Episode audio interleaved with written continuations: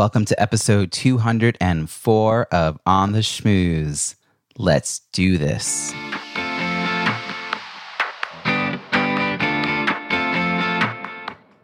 Welcome to On the Schmooze, the podcast that highlights talented people from different fields, explores how they built strong networks, and overcame challenges on their way to becoming successful leaders.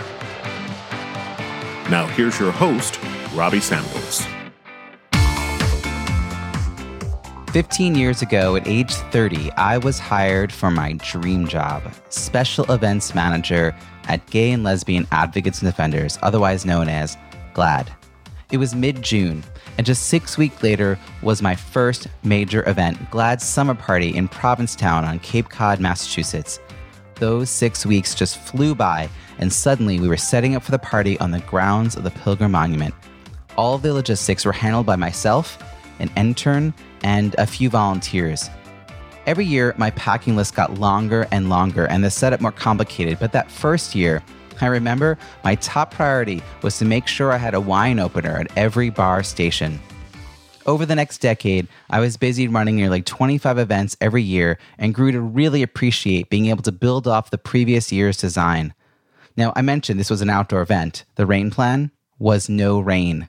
That was the plan. Miraculously, I ran 10 events without having to cancel a single one and attended five more as a donor with only the threat of rain.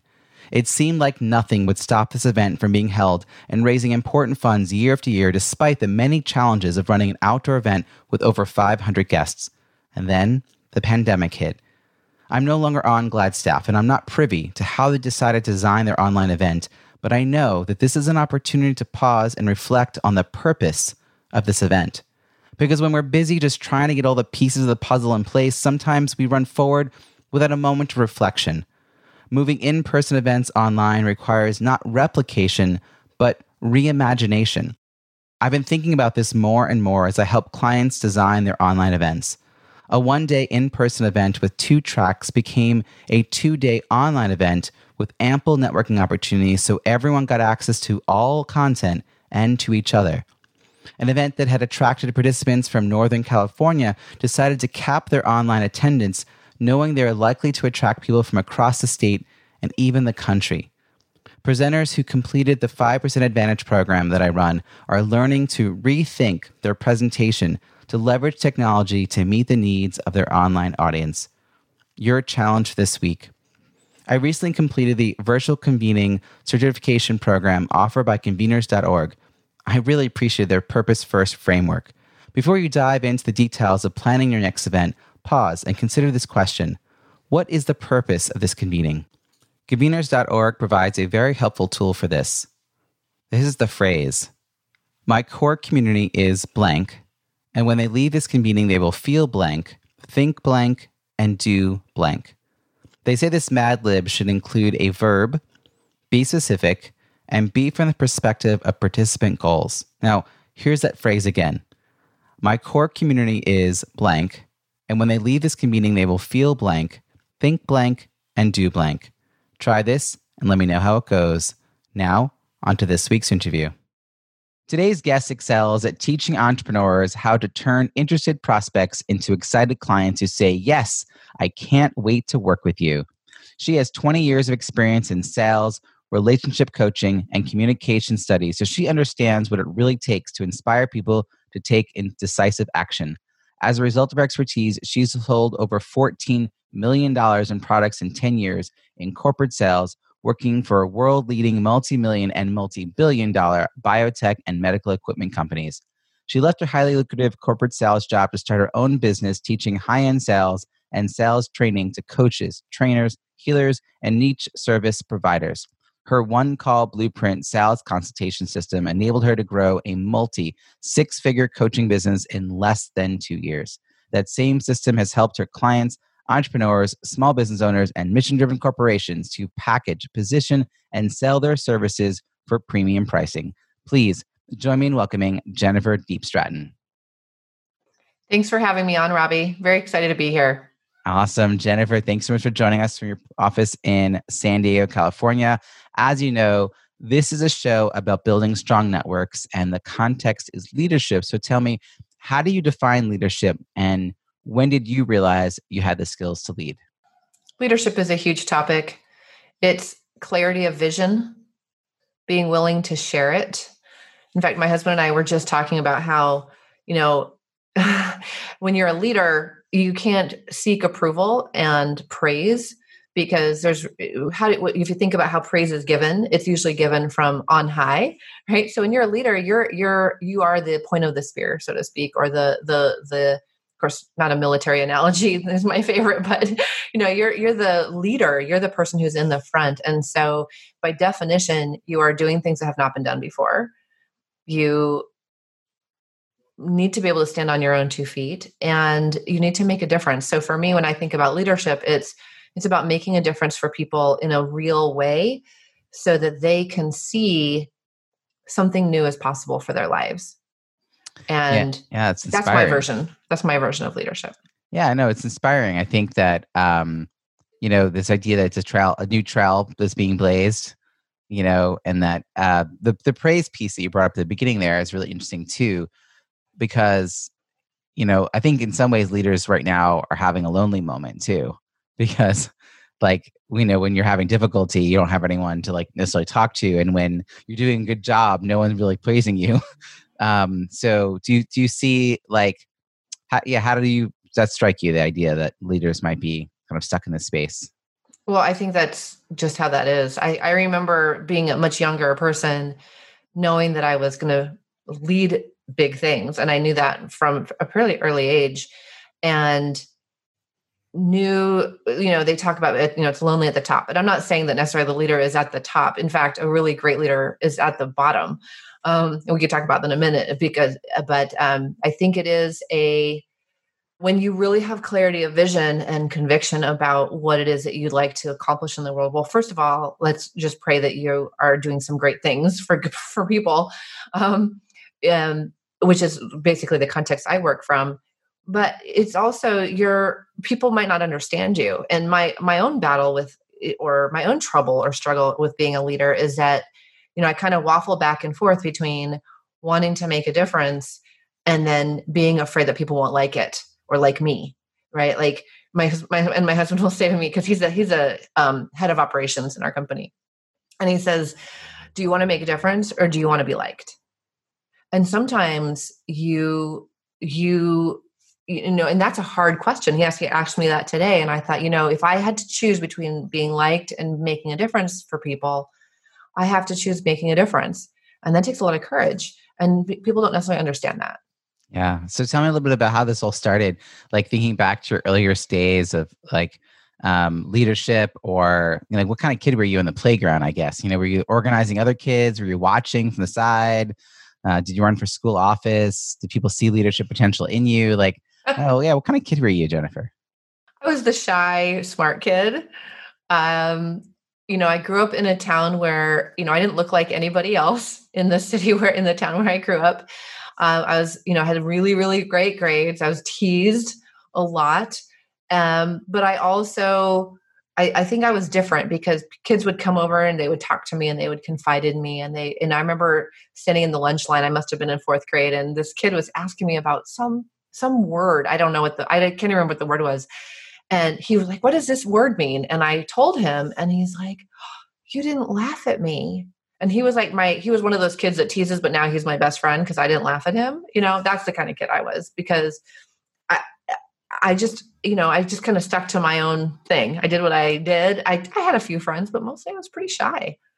Yeah, but I don't it's funny because I don't think of you as the word shy would not come up as I described. I could probably have filled three pages with what I would use to describe you, and the word shy wouldn't come up. So I'm curious about your evolution. At what point did you realize that there was more like potential? Because I think when you're shy, doesn't mean you're not observing everything. Like you sometimes you're painfully aware of dynamics in the room, but you just don't take action on them. Like you notice things. At what point did you put yourself into the action a little more and like discover the courage to, to be more i guess more present? Yeah i mean i think i i was always taking action i just didn't do it in a very vociferous way you know? I would you know i would just you know quietly get a hundred on my math test and and just be proud of my little certificate you know? Really um, yeah, shy for me meant that I kind of kept my opinions to myself. I, you know, you'll even now as an adult, you'll find me not keeping my opinions to myself. That's not the same. But you know, if I go to a party, you know, I'm in the kitchen with the host. You know, I'm not out like you know leading the you know leading a dance around the backyard or anything you know like that people do and so for me it was um as i got older one of the things i think was equally impactful for me is just wanting to help people so much. When i was about 8 my sister was 14 she went into the hospital. She had been sick all summer and i remember like nobody could figure out what, what was wrong with my sister and she's she's fine now she's you know she's an adult doing well but um she, you know she came actually down with this chronic illness when she was 14 and i remember walking through the hospital at the age of eight with these you know these tall tall ceilings wide white corridors and just being really really scared for my sister and just knowing that i wanted to find a way to help her. And i was like i am going to figure this out. And i and i felt like this determination at 8 years old and that determination to help people and to make a difference really outweighed the fact that i was afraid to talk to people and so by the time i got into my 20s i had this opportunity to go i was i was in a technical field. I worked um, i worked actually in a scientific laboratory when i got out of college. I was in san francisco. And I had a job, uh, I had a new job opportunity to work in sales for this technical company, a biotech company. And, you know, for me, being an introverted person, the thought of talking to a stranger and trying to get them to buy something that was, which was really my context for sales at the time was it was literally the scariest thing i could think of to do. So i took the job. I moved to a city where i didn't know anyone where i'd never been before to do a job that scared me to to talk to total strangers and try to convince them to buy stuff. And i i thrived and i i have continued since that time to to kind of push past those fear barriers so that i can make a difference for people so interesting because I, I was recently and i'm trying to think of what book it was i was reading a book on sales and i'm an outgoing extrovert so i'm i'm like the polar opposite on the on the myers-briggs scale from a shy introvert and um I have had to learn about shift my understanding of sales over the years as well. Um, but one of the things I learned in this book was that the people who do the best for sales are not the outgoing, like life of the party people, because it's it's like does it, the genuineness isn't felt and like they're they're a little too much a little it's, like you know slow down slow down you're like you're still talking my brain hasn't caught up. And the people who are who are a little quieter a little more thoughtful a little more methodical little you know not extremely you know passively shy like you know not like glued to the wall shy but like just willing to create some space. And it sounds like you were able to sort of move into that space but i'm sure when you were thinking about sales the outgoing like sales guy sales dude was like i mean still prevalent in our culture the way we think when we hear the word sales it, it doesn't make sense because it's like we don't have used car salesmen in that way anymore but that's what we think of you couldn't have well, been further do. from that. yeah, it's true. Well, and I, I think it's funny when you when I saw the name of your show because I'm like, oh, I'm not good at schmoozing at all, which is I'm sure like you know something that you address because I mean when I was in when I was in biotech, I worked in a very very competitive industry. 90 95% of the salespeople were men. I was a young woman and uh, you know, me and Jessica, who are the only two women out of a sales force of like 45 men, uh, we were two of the best salespeople. And not because we were great looking. really, that was like, uh, and look, if you're, if you have women listening, like ladies, like, okay, I hear you. Like, there's this whole like, what do you do with my sex appeal thing? And it, it's cha- it, it is challenging. I was I was always with like the high collars. Like, I was the one with the high collars, not the low shirts. But anyway, um, so the thing is is that i um i could see that there were those outgoing life of the party take take your customer to the ball game buy him a beer kind of person and one i i don't really know anything about baseball um, or beer uh, so that wasn't my style my style was really about eh, listening it was really about listening deeply. And one of the things that I learned, and it's really, I, I mean, I'm so grateful to the shy person that I was, is I I was so uncomfortable talking that I just resorted to asking questions. It was much easier for me to ask questions and let the other person talk. Well, guess what I learned? That if you learn how to ask really great questions, people like your ideal prospects will literally sell themselves. Literally just sell themselves if you know how to ask great questions. And I really discovered that by default because certainly all the training that I went to in sales didn't teach how to ask that level of deep question. But it, as it turns out, I'm, I'm a very deep listener. And what I discovered is that you can really, uh, relationship is not about how long you've known somebody or how you schmooze them, right? Or the ball game. Um, it's really for me, uh, what I discovered is that it's about a, it's a function of depth. Relationship is not a function of time. It's a function of depth. Yeah. And it, what's incredible is how quickly you can get to that depth. That, Like you said, it's not time. It's about, it's about being present with people and um, this always reminds me of Bill Clinton because he's sort of known for the ability to, like, in a moment, you know, make people feel like they're the only people in the room. And as we're doing more and more Zoom calls, and I've been doing Zoom for interviews for years now, um, you can have that experience because there's no distractions. Whereas, like, I feel like when I'm doing this kind of trying to have a conversation with just one person at an event, you're always, well, I'm always like aware of like who's trying to join our conversation. Do I shift to let them in or not? like are they are the is the person i'm talking to actually engaged and paying attention or does it seem like they're ready to go are they like looking over my shoulder am i looking over their shoulder like and um but being present with someone like and getting deeper is is about like kind of quieting a lot of that and like being stiller and as someone who that's what's funny when you talk about like i'm an outgoing expert but my mo early on in college was to was to find one person I didn't know and head into the corner and have like a three hour conversation with them. Like that was who I was, like by default. I was like, I want to know everything about you. So I was always doing more of that, even though I could totally have just been like, I'm, I'm never the person who like leads the conga line. I'm, I'm not that kind of, I guess it's variations of outgoing extroverts. I'm not that kind. Um, but I love that you sort of found your inner, your inner like strength around this. And people obviously noticed it in you because you're doing so well and then you but then you ended up in the world of corporate right so like you kind of wound your way through different sales roles at what point did you say i'm staying with sales like did you because you kind of fell into it. I, I still fell into it. Yeah yeah. Well it's funny when you look at your you know i think for each of us when you look, when we look at our own life and what we've done a lot of times the pieces don't make sense. You know i i when i was eight i decided to be a doctor actually. And when i i mean here's the leader part right is i got out of college. I went to a very very um, very very good school on the east coast. Got out of school decided that i was going to be a doctor and i didn't get into medical school anywhere. And what i was doing in my medical school interviews is i was telling the interviewers how i was going to change medicine and make it more holistic and they didn't like that. So um, especially not back then you know number you know a couple decades ago.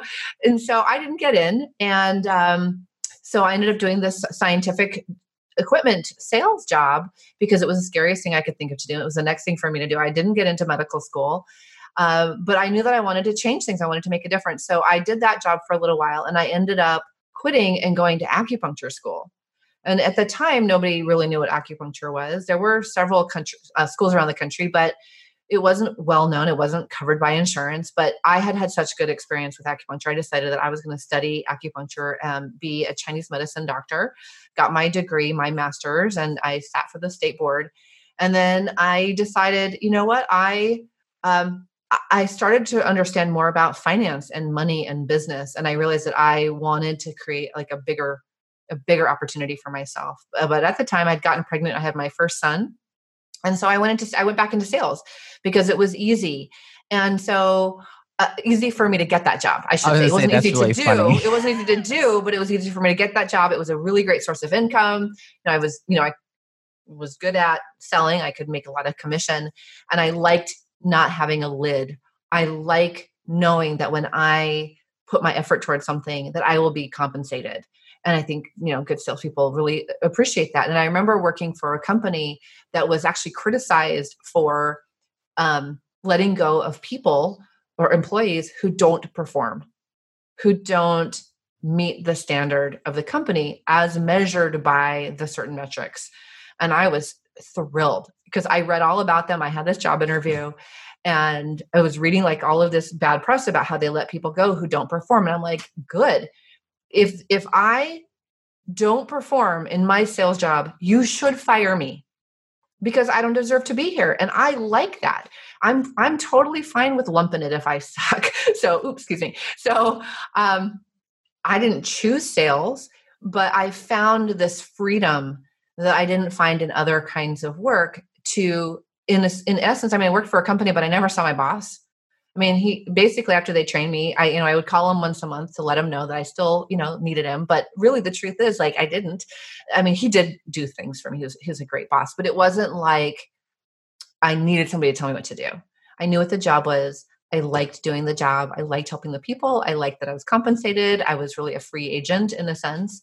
And I enjoyed that for a number of years until I realized that even that had a limit. And I think if that was would, would be a word to really describe me is that I like to have no limits. Like I am limitless. I believe we are all limitless. We all are full of possibility. And the only people who put lids on the only person who can put a lid on your potential is yourself. Yeah. So I eventually quit. And did you stick in the corporate or was that when you decided to make the shift to entrepreneurship? Yeah, I had a variety of different corporate jobs, um, sales training and and doing sales directly with customers. And I decided to leave and I actually started a company coaching relationships with my husband because that was an area that I wasn't so good at. You know, in spite of my introverted self, I, I didn't, you know, I had learned so much about relationships and um, eventually started a relationship coaching company. And that was a total wake up call for me because I left this very um, well worn path in corporate sales to start my own business in uh, really an industry I didn't know anything about. I didn't know how to find customers. I didn't know how to build a business. I, I thought everybody needed help with their relationships, but that you know couldn't find anybody that wanted to buy uh, so it was an interesting road and for a long time i really was avoiding sales I'm like, I've been doing sales for so long. I don't want to talk about it anymore. I don't want to do it anymore. But, you know, I think things come full circle. And I finally realized, you know, it's like it's in my blood. Like, it, because sales, and I want to talk about this for sure, Robbie, is that sales is not what people think it is. And once you get past that sales is not what people think it is and get to what it really is, then I was able to start selling again. And we did very, very well in that company. We did so well that my entrepreneur friends finally started saying, What are you doing? Can you teach me how to sell? And I'm like, Oh, I don't do that anymore. I don't teach people how to sell. I just do it for myself. But I had so much demand that I actually started my current company, uh, High Ticket Sales Success, which now we now we train entrepreneurs. And how long ago did uh, High Ticket Sales Success? Uh, six years. We've been around for six years. years. Wow, congratulations. Mm-hmm. Mm-hmm. So, all right, a couple things I want to notice about this. One is that you seem to lean into the things that are big and scary and unknown and uncomfortable and you're like that's why i want to do it. So there's, this, sort of a theme going on here.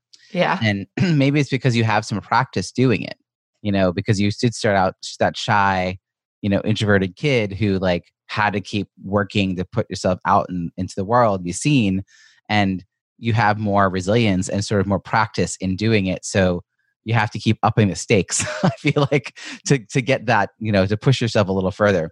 The other is what's so interesting about the fact that you and your husband decided to focus on relationships is that relationships are so key to sales. Um, like if we're really getting into like what sales is and i know that's i know that's where you want to go and i do too um, but i just want to bring in another name that i know i know i've mentioned her to you in passing but her name is stephanie chung and i interviewed her in my podcast series and i think i told you about her and I'm, we'll put the link in the show notes I interviewed Stephanie probably like three plus years ago. I mean, early on. And I, I mean, we spent the entire time sort of laughing because she's a high ticket sales closer who learned her craft selling private jets. She's a woman of color and she's not a pilot. so she's not like a white guy and not a pilot and managed to like learn this craft. And so the thing we were laughing about is how you don't sell private jets by like taking your business card and just kind of spraying and praying as you walk through the room. You don't like sell private jets by putting people on your email list when they didn't ask you to and then spamming them a bunch of times.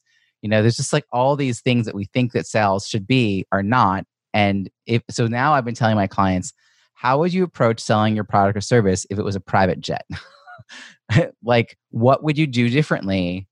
And they're like, well, I'd have to get to know people. And I'm like, oh, you'd have to build some trust. And they're like, oh well yeah i mean like no one's going to just buy a random like thing for me like that they don't well do you have to know if they need it? Yeah i'd have to know if they need it. Like well do you have to be like aligned with what they yeah yeah. And, you know so it's like how do you help them realize that like oh yeah i could talk to them. So it's like it's it's really helped me center that whole conversation. And then i went to this training that you did when i was with Mirasee uh, a few months ago where you really helped us think through a sales process because um, we were doing the back of, I guess we'll call it back of the room on Zoom, which is an interesting concept all on its own. But we were doing back of room sales um, for a coaching program, and you were like teaching us how to think through that sales process.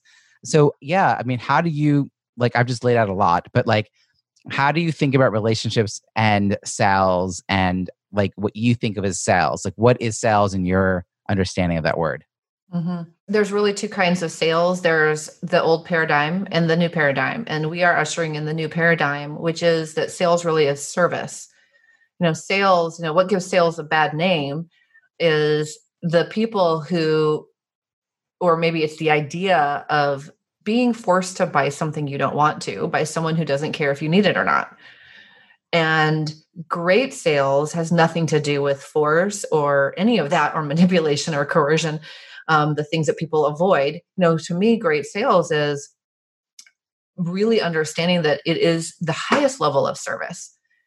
Once people say yes, and then they back up that yes with a, their wallet, they're committing in a way that prior to that yes, there's no commitment. Right? People will say, "Oh, I want to do that," or "I'd like to do that," but it's a completely different thing when they pay for it. There, there's sort of this um, acknowledgement in our society that the commitment is aligned with the with the with the actual action of paying for something. Now, it's not always true. It, not, it doesn't mean that if you haven't paid, you're not committed, or that everybody who pays is committed. That's but most of the time, it tends to be that you know they make the payment, the commitment follows, and that's when people's lives actually change. Like if you think about anything big that you've ever wanted to accomplish, you have to decide you're going to do it first you don't you know because as long as you haven't decided if you think about what something that's big like maybe moving or getting a new job or getting married or having a baby right? There's a moment of there's a moment at time at which you decide yes i'm going to do this. And what your life looks like once you make the decision is completely different from the moment right before you made the decision. So for me sales is service because here you are speaking with somebody and, and this is why i love high ticket sales because it really it's a big commitment right? The high ticket the high dollars is usually a big commitment. And there's almost this sacred space if you will where somebody is they want something your prospect right or the person who wants to buy something or they they want something they have something that they need solved.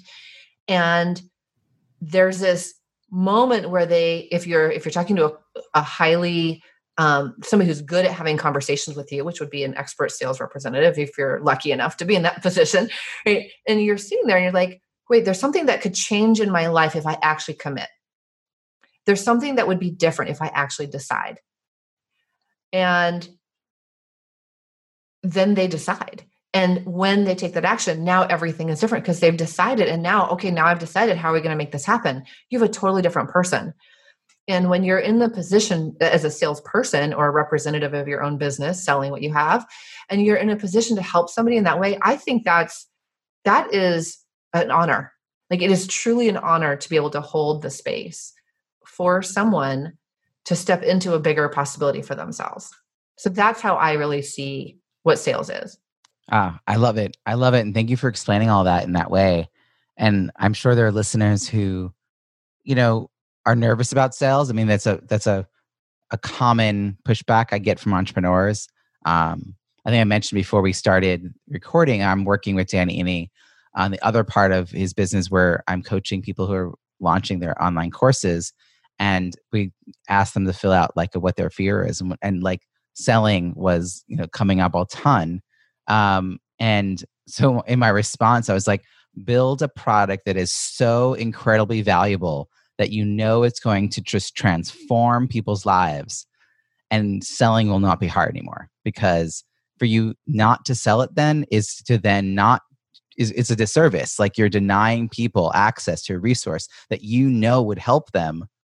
You've got to kick yourself out of the way and let that let that product or service like you know do the talking. And my background is fundraising and there is this sort of saying in fundraising you've got to kick yourself out of the way and let the cause talk you know if you're afraid to ask for money it's not about you. And in in entrepreneurship it's still it's not about me. It's about the possibility when i present to you with a with a, a an offer and you're like yeah that's is actually what i need. And you're like okay great. Let's let's do that then. So it's hard sometimes for me to go back to the mindset that people have around fear about doing these things because I have come so far in this conversation myself and I and I think it's from doing it, right? Like I think you know it's hard at first, but have you found that you've seen like a trajectory as you work with people that their comfort like quickly gets like you know shifts they become more and more competent and and comfortable with the idea and they don't stay in that stuck place for very long? If they're actually if they're just thinking about it they get stay stuck but if they do it do you feel like that's the thing that shifts them a little bit they learn? If they take our program. I love that. Yes well, because yes. here's the thing is like the reason they're afraid, like if you think about it, really in selling your own product or service or program, you know, if you're even if you're a, like a di- distributor for a company, uh, or you've created something of your own, like an expert, or you're a coach, or you've invented something, to sell that thing, it feels like it's part of you. And so the fear is there's a, several places the fear comes from. One is that when somebody says no, that you take it personally, and it's actually a rejection of you, like as a person. Like we can't separate we have a hard time separating our ourselves from the thing we've created right? Because it, it feels like our baby.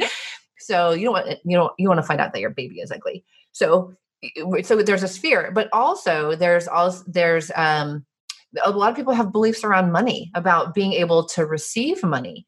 And so i think when we go to sell something all of our limiting beliefs around receiving money and that there's abundance in the world um, thinking that you know if i take this money from them then you know i'm serving myself and i'm not serving them. I've now taken something from someone right? It's all this contextual um, misthinking that has been embedded i think in a lot of people's minds through our culture and through their upbringing bad experiences and so on.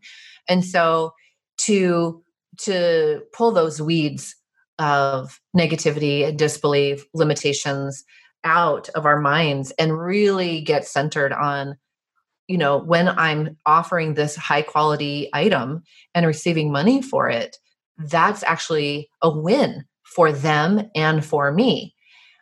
So yeah i i think that if people get some good training and are able to shift their mindset around receiving money and their skills Right. Sales is a learnable skill set. And most people don't realize that it's actually a deep body of work. The same way like medicine is a deep body of work and you study it and you memorize terms. And when you see this sign, it means this thing about the human body. Like same thing in sales. It's actually a learnable skill set.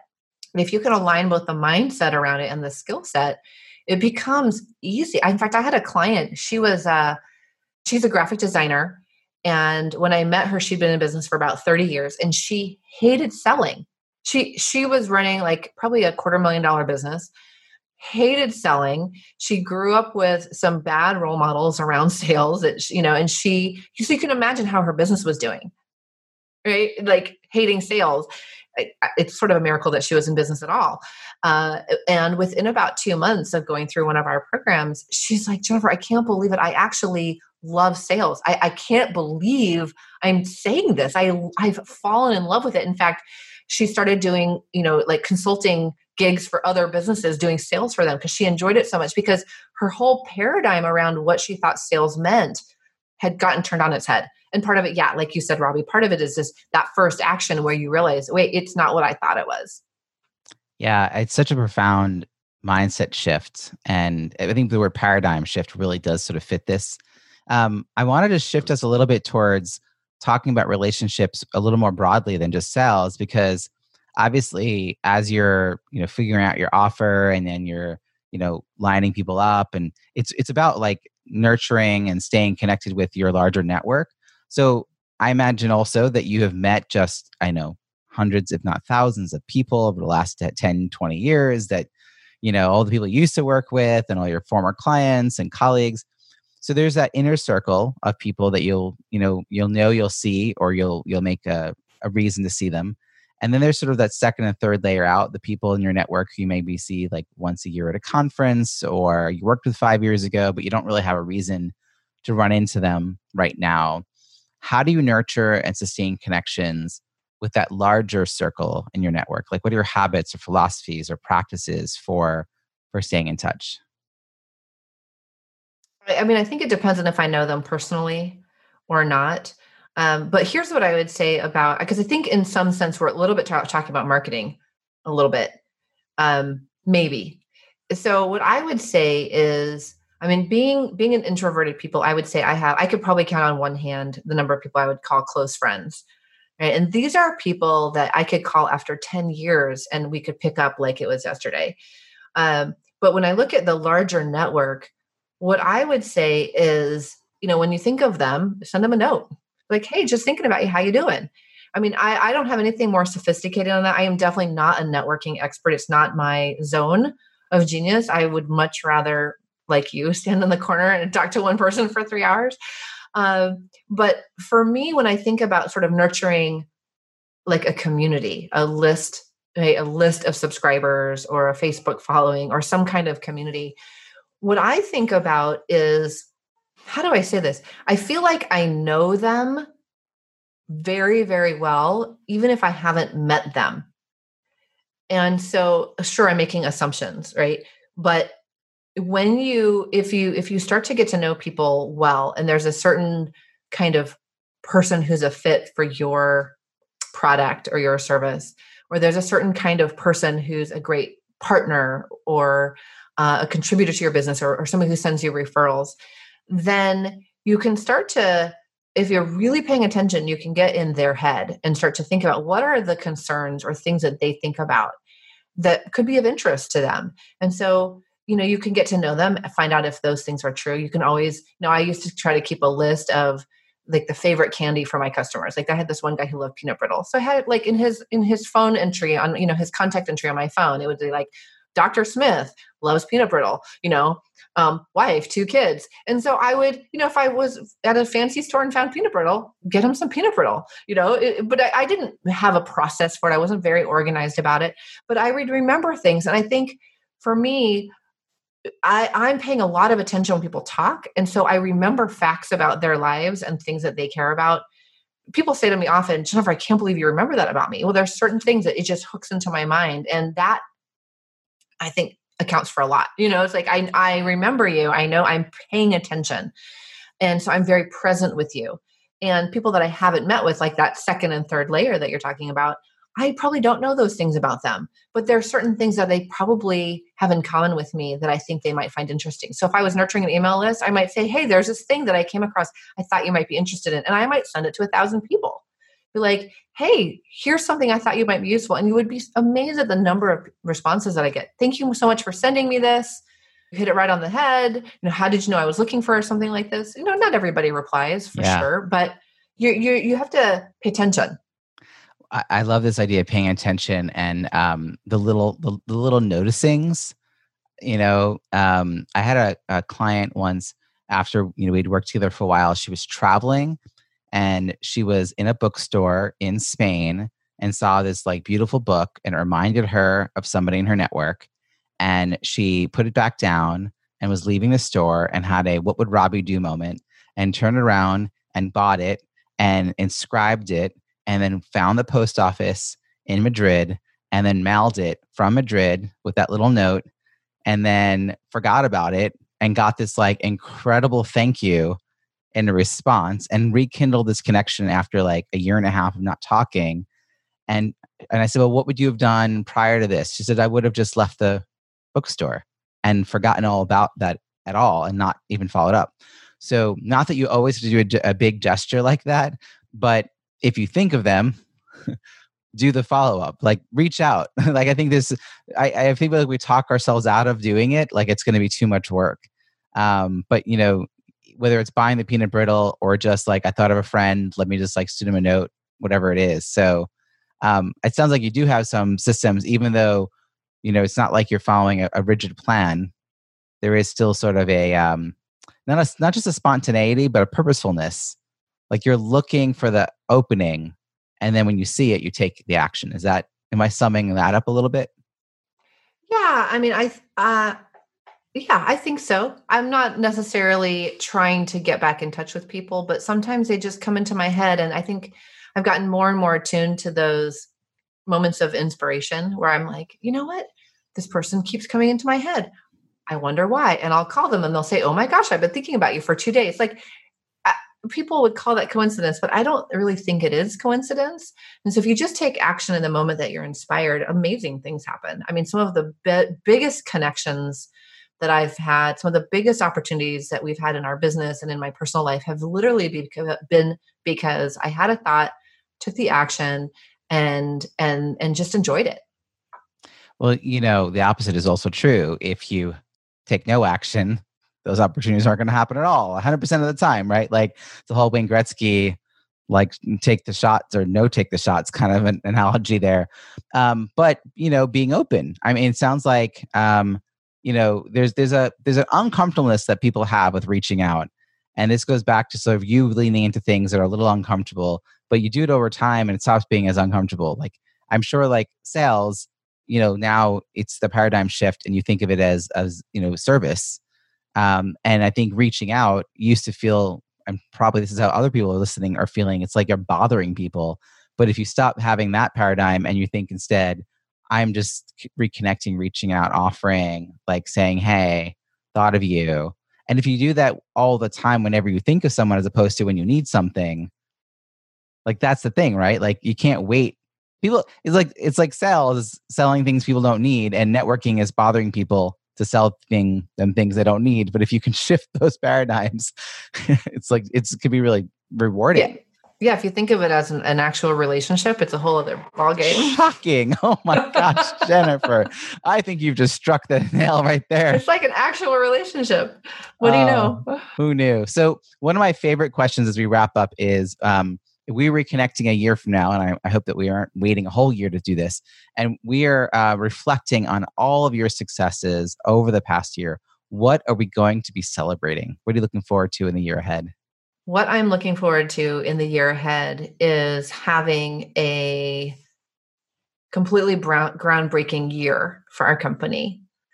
And, you know, this is when this year started, I said that this was, I, I just knew that it was our year and that our year has not gone at all according to plan, at all according to plan. And yet it will still be a groundbreaking year. And the reason it will be a groundbreaking year is because we are innovating. We're we're we're finding ourselves in the position to actually really make a big impact for people on this planet. And we are right like we are right at the dials and the levers of how to do that. And i, I feel so grateful to be finally in this position where i can take advantage of opportunity have the have the means to help people and to to just positively impact people's lives. This will be a banner year for us. That's amazing. I can't wait to celebrate all of that with you. Um, get into the specifics of what that looks like. So, Jennifer, how can people find you and follow your work? Well, I have a great resource for your listeners. Um, I actually created an ebook on sales, and it's really about relationships. But if, if you are somebody that wants to um, raise your fees or sell more expensive items or just know how to have great conversations with people that enroll them in an idea. Um, you can grab my ebook. It's high ticket selling book.com, high ticket selling book.com, and grab yourself a free copy. Awesome. And um, I'm also going to have in the show notes uh, links to you on LinkedIn and Facebook and to your website, highticketsalessuccess.com. But folks, I definitely think you should take advantage of the highticketsellingbook.com. Um, you know, this is conversation has got you thinking hmm, maybe there's more to sales than I thought. And I think what you're hearing is there's a lot more to sales than you thought. Um, you should go dive into all the wonderful nuances. You could not have a better guide than Jennifer. So, Jennifer, again, thank you so much. You'll find all those links, the show notes at ontheschmooze.com. Thank you, Jennifer. Thank you. I hope you enjoyed that interview with Jennifer. Such a pleasure to speak with her and learn about her leadership journey. What is your key takeaway from our conversation? Something you'll put into action this week that you'll benefit from for years to come. Share it resonated with you in the show notes at ontheschmooze.com. Look for episode 204. That's also where you'll find all the links, resources eh, from today's show, as well as over 200 archived episodes on this Pinterest inspired page. Reach out and let me know which were your favorite interviews. You've been recognized as an industry expert in the field of digital event design. That was a message I received that led to a really fun video project. And it was great to be recognized and to be able to share my message to a wider audience. Watch this five minute video and share it with your colleagues because they will thank you. It's called High Five Digital Event Design, and you can find it at robbiesamuels.com forward slash high five. If you enjoyed this episode with Jennifer, please share it with your friends and don't forget to subscribe so you don't miss next week's show. Remember, subscribing is always free. Are you a fan? That's awesome. I'd love to read your review in Apple Podcasts. It's easy to find our page at itunes.ontheschmooze.com. Thank you in advance, and I look forward to connecting again next week when I'll be interviewing another talent professional who's achieved success in their field or industry. I'll ask probing questions to get them to share untold stories about their leadership journey and how they built and sustained their professional network. Until then, have an amazing week.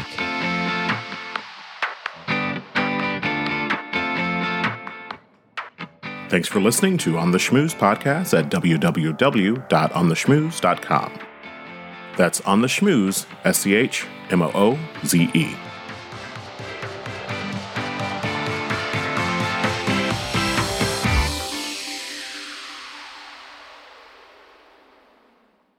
This podcast is heard along the Marketing Podcast Network. For more great marketing podcasts, visit marketingpodcasts.net.